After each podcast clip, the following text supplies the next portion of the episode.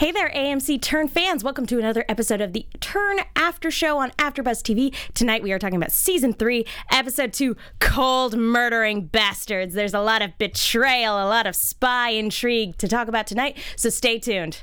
You're tuning into the destination for TV superfan discussion, AfterBuzz TV. And now, let the buzz begin. Hey, everybody. Hey, how you guys doing tonight? We are talking about Turn tonight again. How are you all tonight? So good. Oh, so good. So good. It is so good to be back talking about episode two of Cold Murdering Bastards, which is just so fun to say. Great title. It's It's such a great title. title. Let me introduce my fantastic panel. To my left, Katie Cullen. Hi, all my buddies. You can find me on Twitter at Kiaxet. That's K I A X E T. And even further to my left, Keith Black. How's it going? My name is Keith Black. You can find me all over the interweb at Keith W. Black. And I'm your host, Megan Salinas. You can tweet at me at the Menguin. That's T H E M E N G U I N. We are also going to be keeping an eye on the hashtag ABTV turn, as well as the live chat whenever we get I've a chance it. to. Po- oh, good on you. Well done, Katie. It's like I come prepared. Well, you've got a leg up Yeah, on me. yeah. I am not at all prepared for the drama we are talking about tonight. I don't think any of us were prepared for this level of drama. Oh my god. It got super intense, super quick. So, um, again, thank you guys, everybody who's tuning in live. Uh, again, we know it's a day late from the actual show, so we really appreciate everybody who turns in. Um, let's let's go ahead and talk about this really, really super intense episode because uh, they like it got dark really really quick it was this entire episode can probably be summed up in that escalated quickly I mean, that really got out of hand. so i want to know what I your guys Robert killed a guy. well, yeah. um, so I want to know what was your guys' initial reaction to this episode? And Keith, I also want to know since you weren't able to join us on the season premiere, what do you think of the season so far?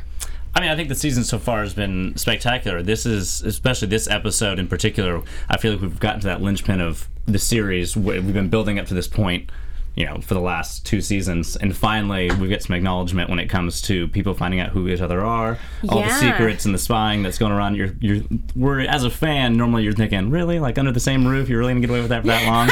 so you got that justification as a viewer, going, okay, there's some realism eh, that's happening in the story arc, and now we're gonna see a huge shift. So You're right. There's a lot of What I- payoff. Yeah. What I adore is that everyone who has found out that Abe is a spy has a really good reason not to tell anyone just yet.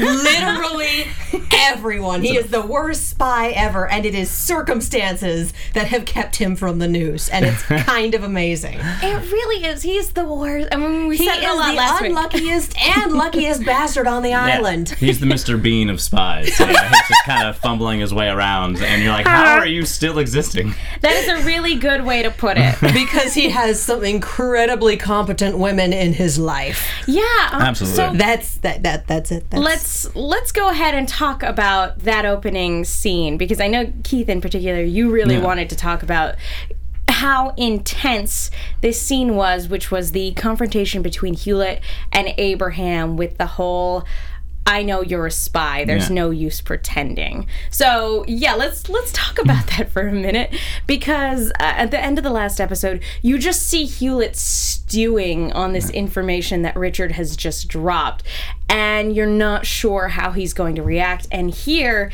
immediately, without skipping a beat, we get the payoff for that, and it turns out that he pulls a gun on Abraham without a second thought, even in front of his own like two year old child. So I want to know. Keith, in particular, what was your take on that? Because you were really excited to talk about the scene. I really enjoyed this scene for numerous reasons. I mean, the directing, for one instance, they shot it so well. Even the oh, rack yeah. focuses and how how they were able to deflect the drama from one character to the next without it even feeling it was seamless. You didn't feel jarring. The whole scene moving from the living room to the hallway out to the door, it flowed together, and you felt like you were in the room.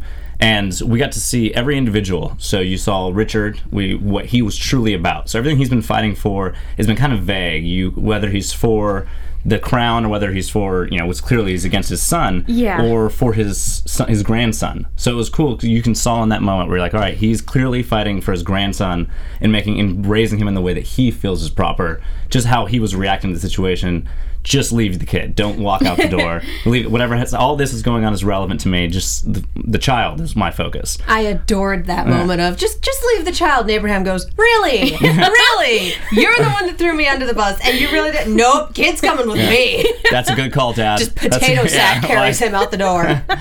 and yeah, it just it, the embodiment of that moment, which was great. And then also with you saw Anna Strong, how she was touching him in the mo- and you're like, okay, well, when you're trying to stop a feud, you can do like the wife who's at a distance, or she just gets right up in there and she's like, yo, what are you Yeah, doing? this is the second time that we've seen Anna pleading to a man who loves her, pointing a gun at Abraham.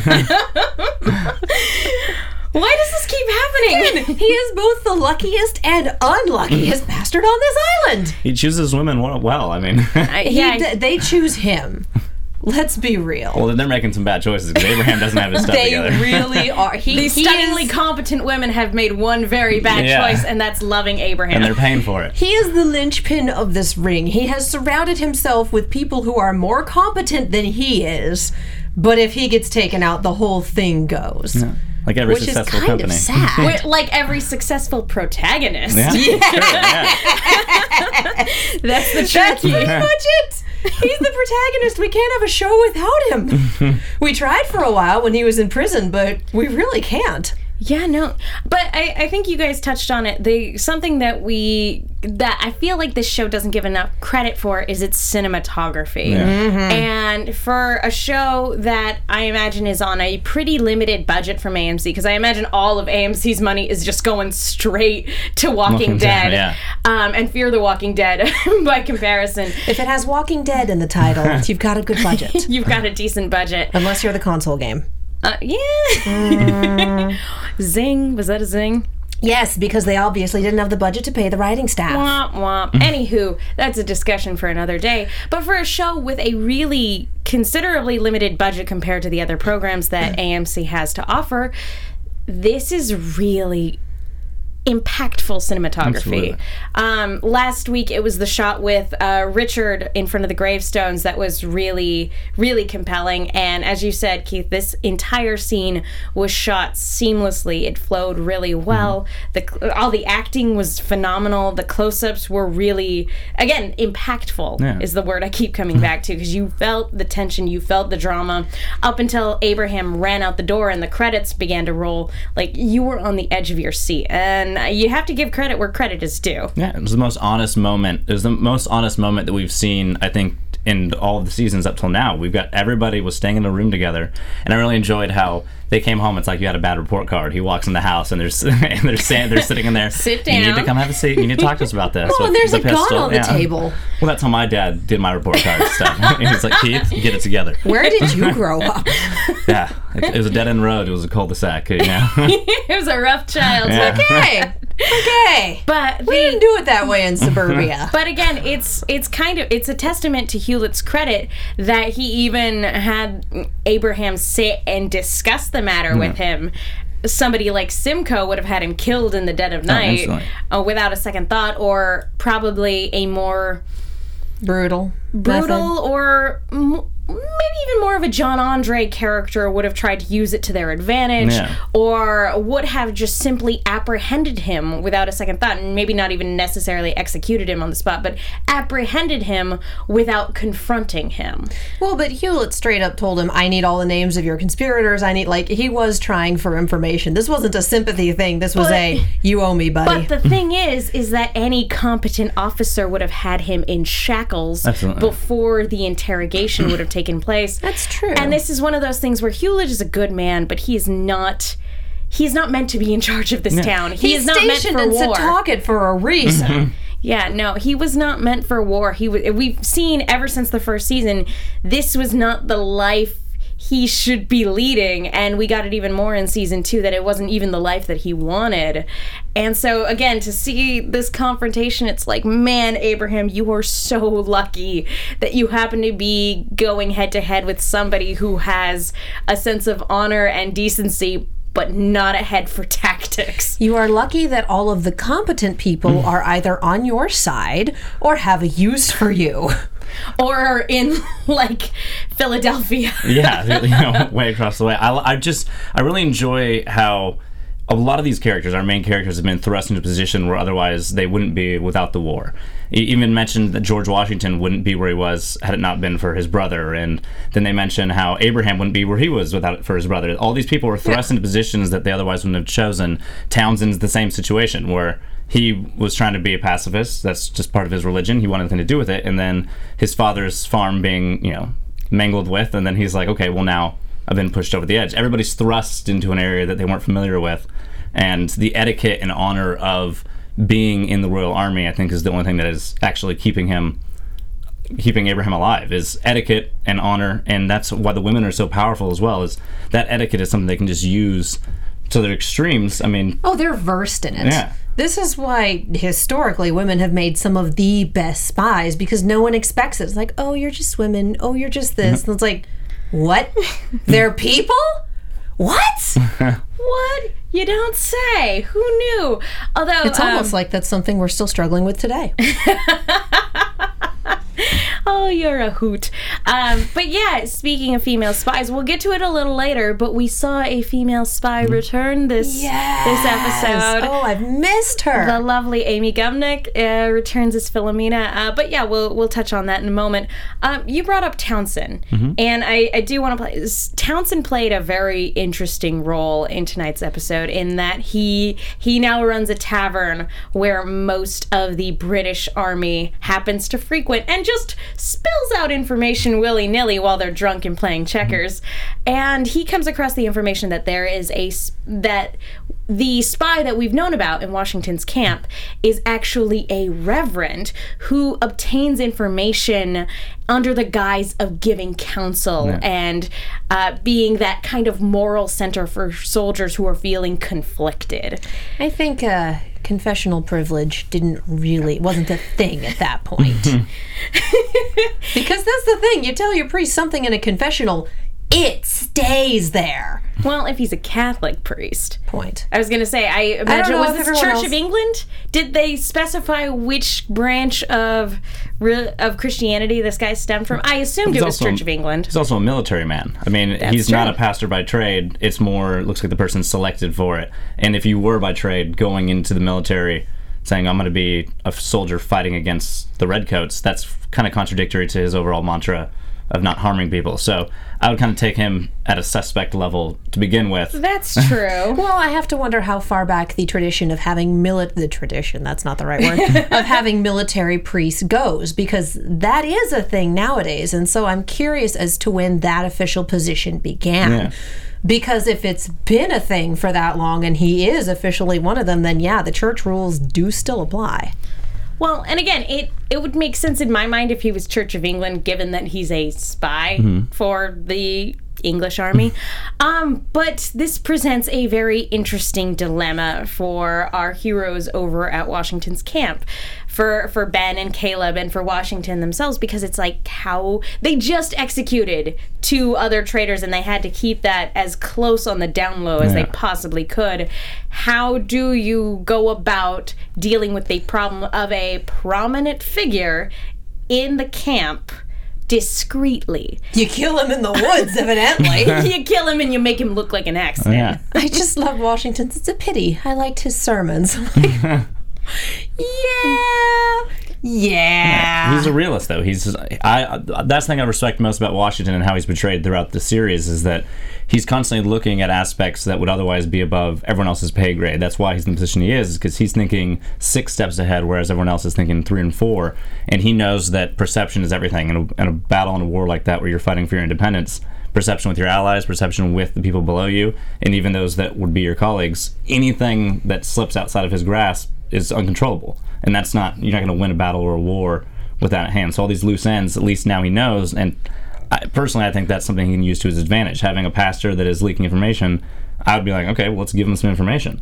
Be going. I'd give him some really good information that he absolutely is going to get back that we'll know about and use for to our advantage. So But you have no guarantee that the people who do not know that he's a spy and are going to him and bearing their souls wouldn't give him something absolutely crucial in the meantime. True. Yeah. So you, yeah. you you can't control the flow of information, so you just kind of Yeah, no, you have, and you you really have to. I I really appreciated the the differences that we saw between Ben and Caleb in this when kind of trying to deal with this dilemma because Caleb was having a hard time wrestling with it. You could see it, and you don't normally see Caleb hesitant in Yeah. any way, shape, Yeah. or form. He's the one that's gonna jump in head first, guns blazing, because it's fun.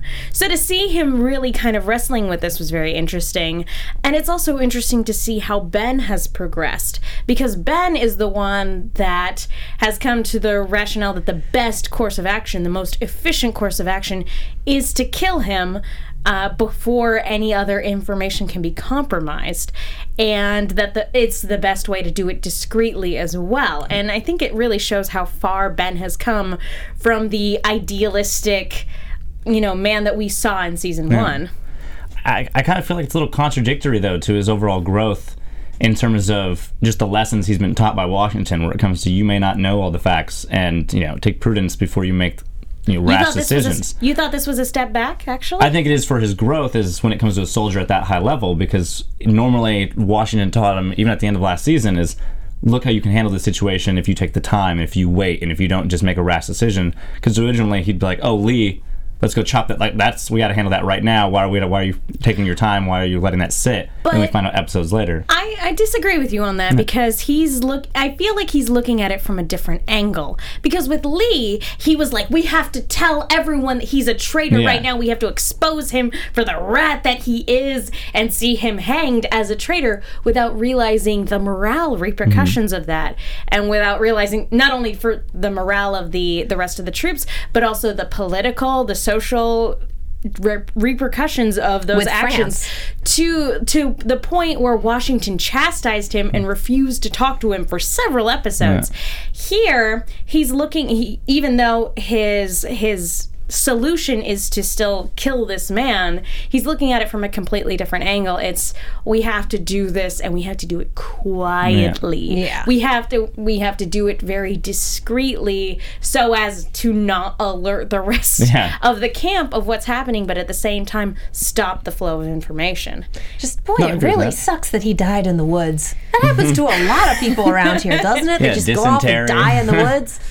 Life's rough. like old Yeller We'd be like oh see we had to put him down we broke his leg but nothing we could do But uh, but to go back to uh, what we had from. Uh, Everybody on Townsend's end, we had this really great interaction between Townsend and John Andre.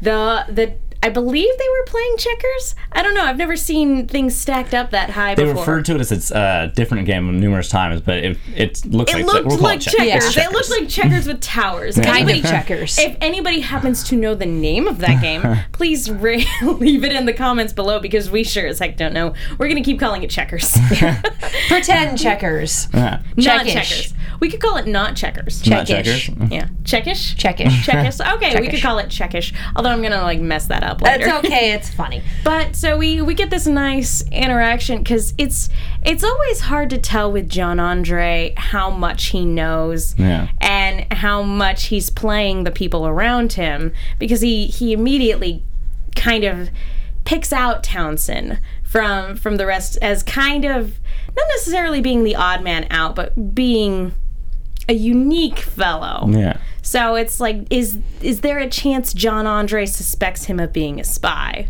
What are the odds of that? Well, Quakers also weren't super popular at the time. And so And it could just be seeing, John Andre being oh, he's kind. a Quaker is that's going to make him unique amongst the bar Yeah. goers. I feel like it's almost John Andre. He he gives me that vibe as somebody that is like earlier they mentioned that honesty is paramount to him. Anything that is honesty, so it's a level of respect, integrity, and I think intellect in itself. I think that he's more drawn to Townsend because of his intellect. He sees them. He's the proprietor. And he's got this shop, this coffee shop that he's running with the um, the news um, Rivington, I think his name is, and they're sh- co-proprietors. owner, yeah, the yeah. Owner. And Stop the bloody presses! I think that I he's intrigued. I think he's really intrigued by who this man is that just moved into town. He's obviously well established, intelligent, and he sees them playing the game there regularly. And ambitious Yeah. because he's an entrepreneur. And if there's something John Andre can probably admire, it's intelligence and ambition. And it's already been established that John Andre is a very kind man. Despite the, you know, whole dance puppets dance thing that he has going on, he is a kind person when it comes to at least the interpersonal stuff. Yeah. So yeah, but this uh, this interaction does get interrupted when we get the return of Philomena, and my heart just broke for her in this moment because he won't even look at her. Because on the one hand, it's such a great thing to see Amy Gumenick back in this role because we miss her for an entire season and then he won't even acknowledge that she's there. And if if he's still planning on using her as a spy, I sort of get that, but you can tell that's not really what's on his mind. That's not what's written all over his face. There was someone else. Oh, We talk a little bit about what we saw with uh, Arnold in Washington's camp. we can. Uh, do you guys want to talk a little bit about more about Philomena? And Yeah, I, I mean, I, I before really we like before we get to that, I really like the aspect of. I mean, when he sits down with Townsend originally, he looks over and he's she comes in. It's a distraction, but he obviously shuts that down. I don't need to go have this communication right now because he's staring off at his drawing of Peggy and he's like, "This is clearly the girl that's for him." And it's so apparent to Townsend as well. Like him being that open with his emotions to Townsend, I think is a pivotal point in that relationship and how he feels with Philomena. I mean, she walks in. We used to be a pivotal point in the first season, and now it's almost as though he's discarding her like an ex-girlfriend. He's pretending he's in the bar, and he's like, "Oh yeah, what, who's, this? who's here? Yeah, I don't Which see her." I adore John Andre. I really do. Uh, I have a biggest crush on JJ Fields. But like in this moment, this is probably the moment I disliked him the most because I'm like, oh man, he's ghosting her right now. he's just giving her that the cold 17th shoulder. century ghost. She's not here. I don't even have social media to ignore her on. I don't have a way of not texting her. that doesn't exist yet. I just won't write. yes. But um, but yeah, it was such a bummer. Um, and you could tell you could tell that it hurt her too. So I guess my question to you guys is whether or not she's going to continue to being being a spy for him at this point. Whether or not he's even going to ask that of her. I'll be interested to see where, because we don't really have a love triangle as it stands. We have a weird love constellation where things are connected by lines, but there's not an actual shape going on. Like there are no solids here. There's no triangle. There's no trapezoid. It's just lines everywhere. so I guess Especially tell me around I'm wrong. Anna. Especially around Anna. Oh, I'm just Yeah. talking about John Andre's little network. Yeah. I'm not even looking at Abraham. That is like, it, it- uh, did you ever have what were they called? Spirographs, where you would just go in circles and you'd have this really crazy design at the end. Those are the love He's in a- triangles in the he's in a spirograph. Abraham's is a spirograph, and we're we're just not touching that because it's a disaster area. But the the John Andre circle is just this weird constellation, and things are connected in odd places. So I will be intrigued to see how that goes. I'm not really writing her out one way or another just yet. No, I think that she's definitely going to still be an asset to him. I think the only it's been proven that he's emotionally compromised when it comes to Peggy, and that's the one area that he's even aware of that he's emotionally compromised and it's impacting his judgment in the field. And I don't think he's prepared to make that mistake again. He may make it recurring for her, but I don't think he'll branch out. I think the intellect's going to, you know, ride overall, and he'll be like, okay, what can I use her for to my advantage? Maybe not instantaneously, but when the time is right, let's call upon Yeah, her. using people of assets does have a personal cost to it. Yeah. I feel like he's finally learning learning that lesson. Yeah. Um, I'll be interested to see whether or not uh, the romance kindles between them again because Peggy is ostensibly with Benedict Arnold in terms of appearances. So, and they, in historically Well, they speaking, announced their engagement. So yeah. Well, and historically speaking, they do have children together Yeah. uh, later on. So I'm wondering if maybe his interactions with Philomena will kind of drive her more to be with Benedict Arnold to make him jealous. I I don't know, or if like it will be a genuine falling in love sort of situation. So I'll I'll be very interested to see how all this plays out because it's going to be very interesting. I, I think there's a fine line for her as well, in the sense of her feeling like she's been used. I mean, that's it's going to take one moment, one letter, one correspondence for her to feel like John Andre has used her, Mm-hmm. and that's all it's going to take for her to try to get that vengeance back on him. because Well, she, that's what you get for not being here for a season. well, and it's the same with Peggy too, because the moment she met John Andre, she kind of pegged him as a manipulator. Yeah. And even though they ended up dancing together, she's like, "This is just exactly how you wanted things to play out." Yeah. Oh, that's Oh, yeah, interesting. well, she's- I don't want to play your game. he straight up messed with her. Like all of her different companions getting asked to dance before her was like, "Yep, nope. this, is not entropy. Does not produce a result like that. This was you." Yep, like I said, dance puppets dance. Bingo. All right. Um, before we move on, I wanted to talk to you guys really quickly about iTunes, folks. Thank you so much to everybody who's gone to iTunes to rate and leave a comment. We actually do have a new comment, so yay! Do we? Do you have it, or should I try I, and get it? I have it, but if you want to pull it up, feel free. Um, but yes, it is the best way to let our producers know that you guys like the show that we're putting on because we adore talking about About turn on AMC, and it it's just uh, personally for me it makes our day. But it's something that people at AMC pay attention to. People who work on the show, strangely enough, and I will never understand the reason, but people watch because this we're show. awesome. Sure, Duh. Agreed. we'll go with that. But um, I'm going with the self-esteem here. but people pay attention. So when you guys go to iTunes to rate and leave a comment, it really does help us get guests on the show and it helps us show our producers, hey, we should be in this studio talking about Turn. So, uh, Katie, do you happen to have iTunes or do you want me to pull it? Yeah, it's uh, called Season 3 Premiere. It's from Judd Hud. I liked your podcast overall, and the enthusiasm was great. Boop, boop. Good stuff. And um, I believe that they also had to say that they wanted us to comment more about John Andre. Dude, I could talk about John Andre all day long. It's really to everybody's benefit that I keep it on the down low as much as possible. Um, but yeah, uh, so you, And you here brought I was trying to edit content for broadcast. but. I mean, I'm going to be honest. I can talk about John Andre all day long. I know. Sorry. I, I for for those of you who haven't watched us on other panels, I'm Megan's roommate, so I know. You know how exactly how long I can talk about yes, John Andre. yes, I do. I'm starting a timer next time. All right, so uh, you brought it up earlier. Let's talk about Benedict Arnold because he was brought down to a pretty low point in the last episode, and so he goes to George Washington to for advice. Does he go or was he summoned? That's I a believe good, he went. I believe He, he, said went. he's gonna get to the bottom of it at the last episode, and he'll get ahead of the thing, and he'll spend nights, you know. Yeah. Um yeah, it doesn't feel like so especially because George wants him to recover. I don't see Washington like summoning him and diverting from his in what Washington's mind should be as his like recuperation time. Yeah. So he comes to just George Washington wanting advice because in his mind he's such a vain character. I mean, you can't blame him, Yeah. but there is a He's huge Gaston. no, I would I wouldn't compare him to Gaston. He's not nearly as bad, but he is this. He is the same type, and he is very, very close. I wouldn't compare him to Gaston because Gaston is ostensibly the villain. and even though Benedict Arnold is America's most infamous traitor, in this show he's being portrayed as a person who was a hero who fell from grace. And Gaston, though he was the town hero, it was a town full of idiots.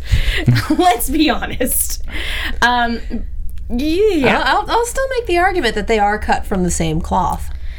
I mean, there is a certain hero type who's too arrogant for his own good. I'll give you You're that. good at what you do. You function on your ego. You don't question it when there's a pretty woman that wants you. You do question it when you don't get what you think you deserve, and you go all out to think that you should have what you. Wow, I lost that last sentence.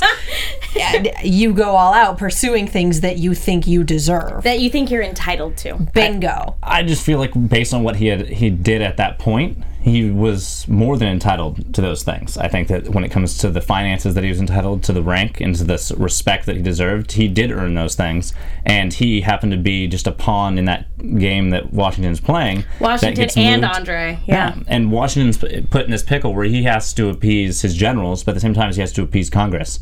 So he's put between this rock and the hard place, and I think that Benedict kind of he reacts how I think any of us would react if we had won a bunch of battles. We our superior was the one that took the credit for it, took those laurels and laid them by their feet, as he said, and then down the road said, "Oh, by the way, we can't pay you because pretty much the country's broke because we're just printing money, so you wouldn't want it anyways." we'll try. We have to figure out other means. You got to be patient. So it's like getting told you're gonna get that promotion. Hey, that promotion's coming. That promotion's coming. That carrot on a stick, Yeah, and you find out there's no carrot. Exactly. And every normal person who who is in that situation feels like they're entitled to more. Yeah. It is just a facet of human nature.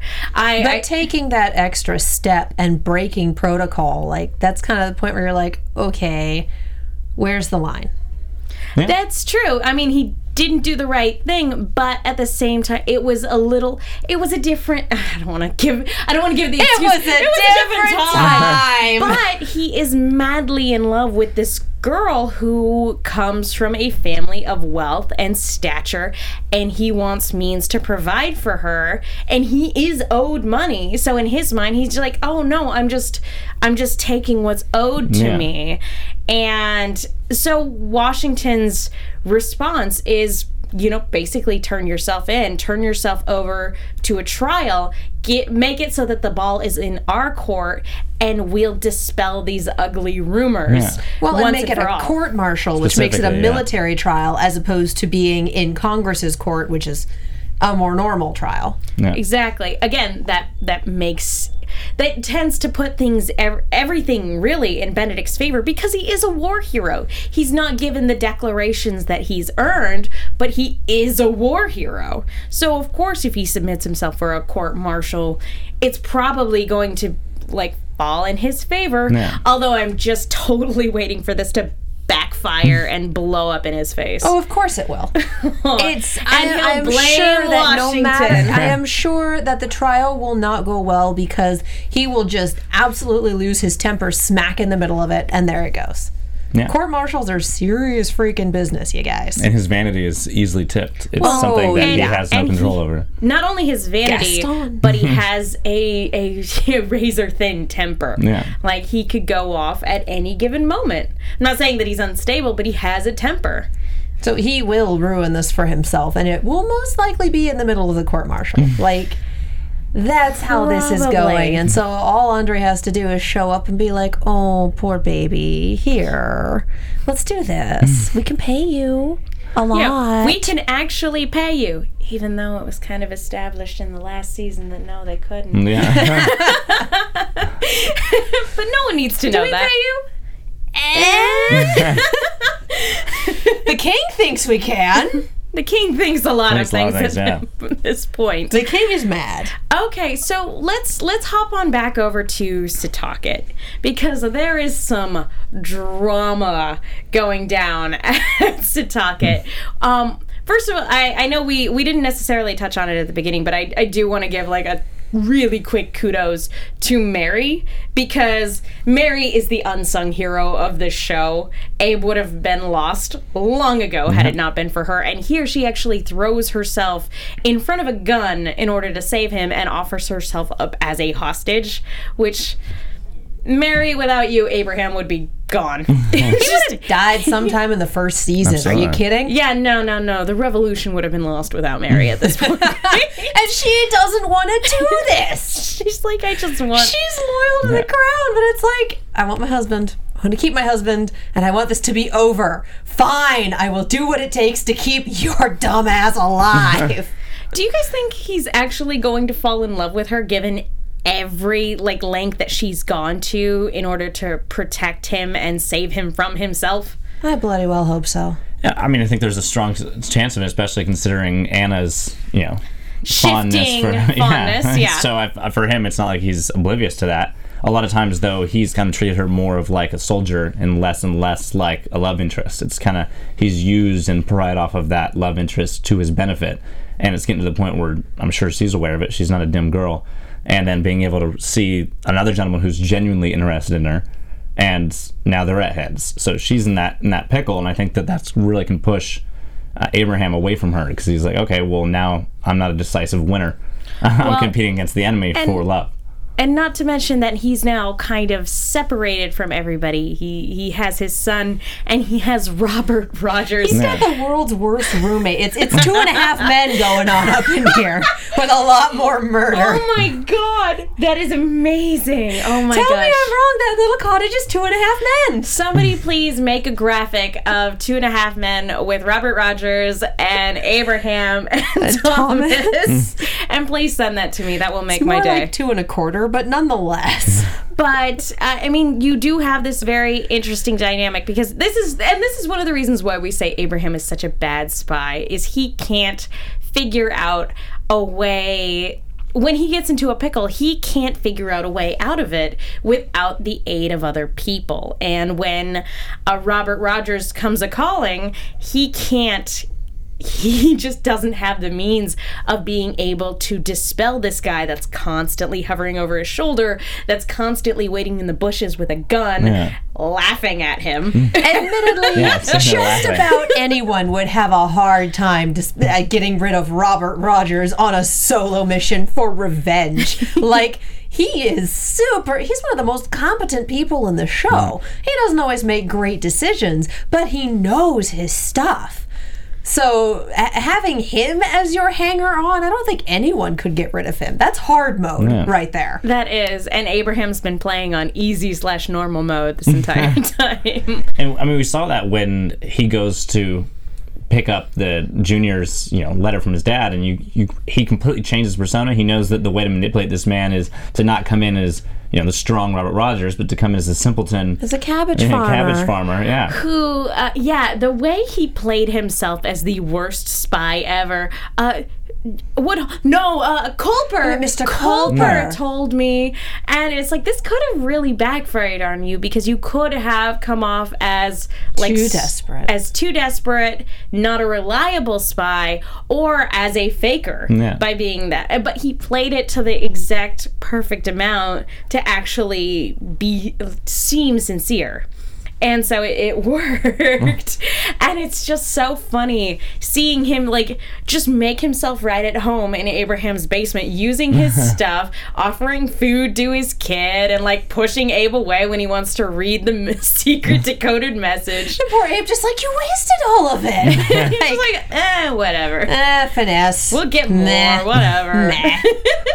Send the bill to Washington. It's I think not there's going to actually be uh, a turning point with the lack of uh, reagent because they're sitting in a position where, I mean, even word travels slowly. So items transferring those is even more difficult. So I think getting some more of that reagent back into the hands of Woodhull is going to be more difficult than they need. Y- You make a good point. That could, in fact, have been a plot point and not just a thing to annoy Abe. yeah.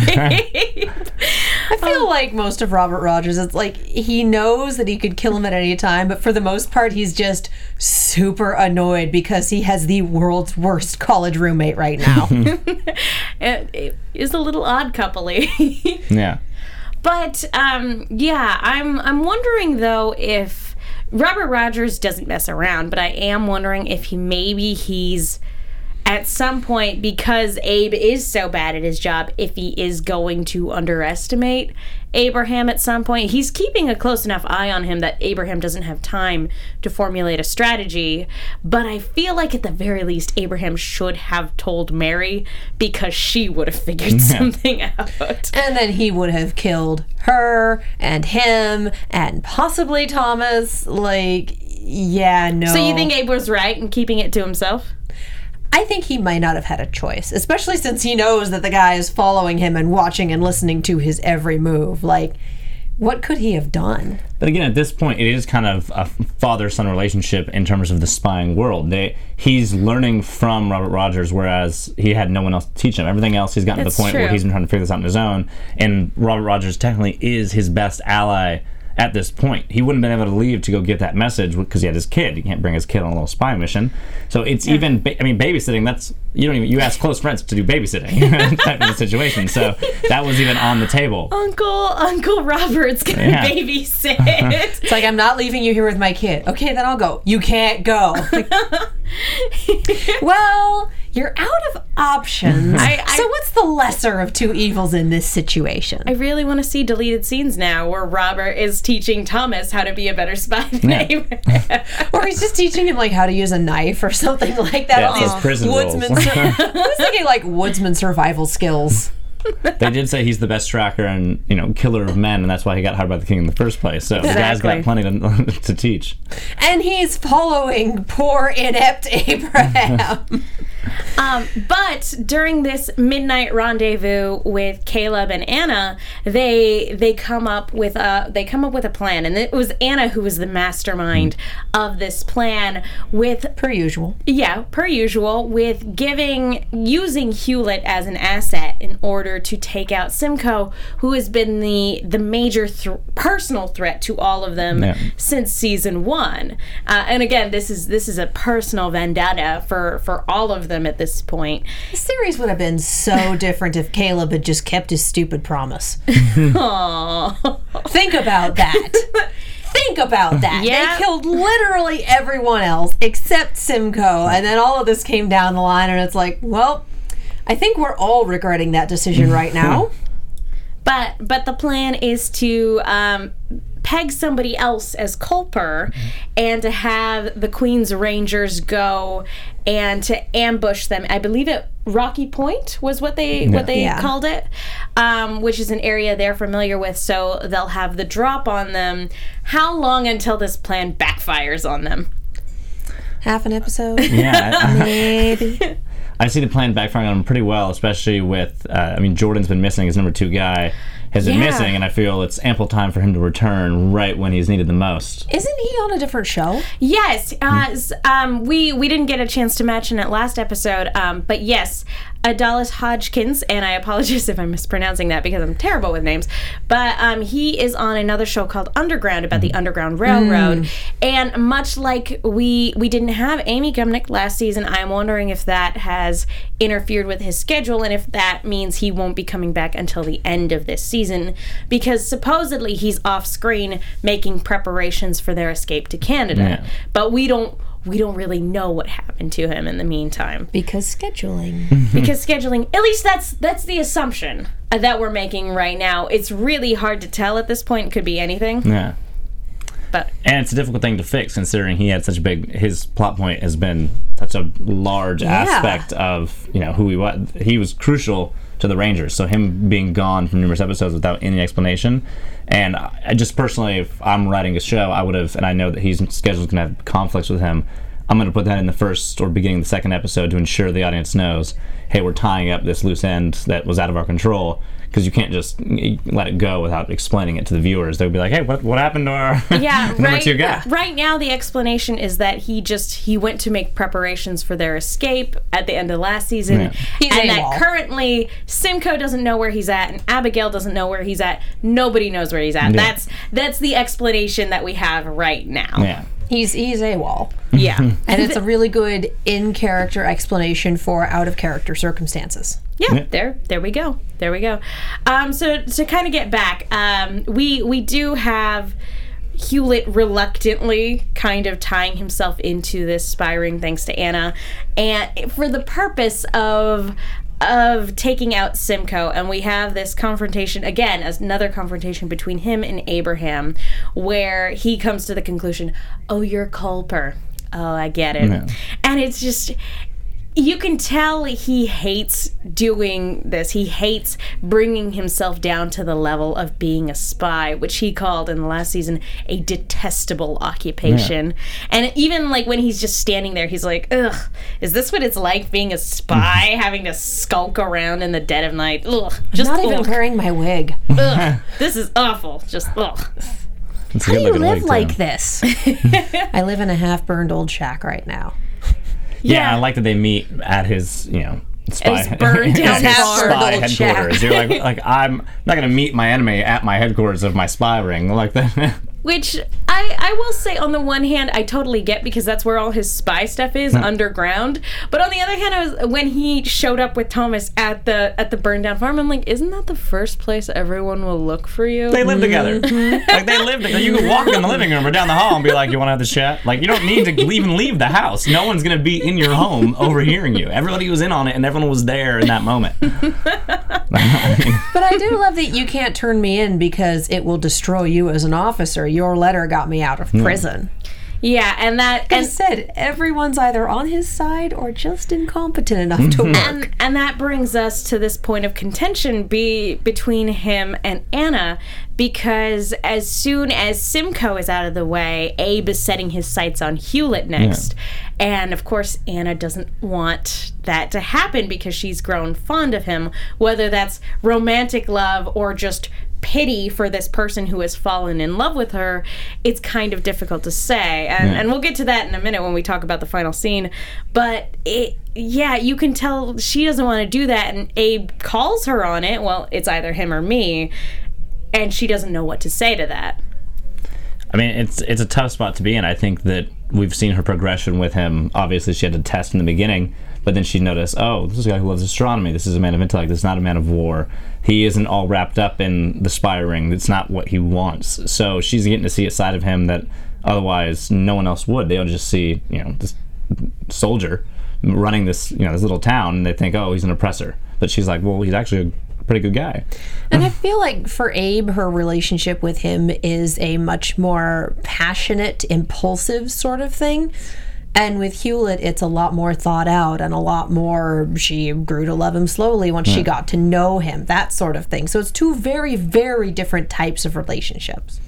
I mean, she's pretty much Anna's pretty much, uh, you know, Abraham's side piece throughout, throughout the whole thing. I mean, that's what that's what he is as like, and she knows it. He's married. He's with it. They they may have that love from the beginning, but she'll never get treated any other way. And even, you know, freeing the country that as doesn't long change. as as long as he's married. Yeah. Yeah. Yeah. Yeah. no, and and I've been hoping that, like, again, that he'll fall in love with Mary and not cheat on her anymore because she doesn't deserve that.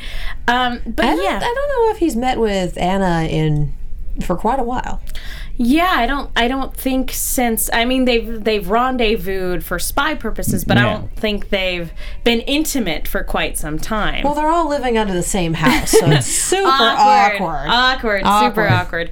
Um, well, uh, and and to go back to Hewlett, because he has to deal not only with this spy in his own house, but also the Simcoe coming back and undermining his authority, capturing his men, uh, Uh, giving them lashes, and him having to negotiate with spies and with Simcoe in order to get their release and hopefully assure Simcoe's destruction. You can you can again, he's not a tactician. Everybody else has to come up with these plans for him Right. and he's just a pawn in everything and that in this final scene it breaks Anna's heart to see that. And this is and, and yeah, let's let's go ahead and talk about this final scene because um they they finally kiss and on the one hand, I'm like, yay. And on the other hand, I'm like, oh. this is like the happiest and saddest I've been in this season. This is great. I'm dying. and you can tell that on her face as well, because every time he says, I love you, she starts crying. And he's probably wondering, like, oh, wow, this girl cries a lot. That's interesting. Did I do? Is there some correlation Between, hmm. she's just really sensitive. It's fine. My bad Just let her feel her feelings. She is just overwhelmed with her feelings. It's, it's okay. It's okay.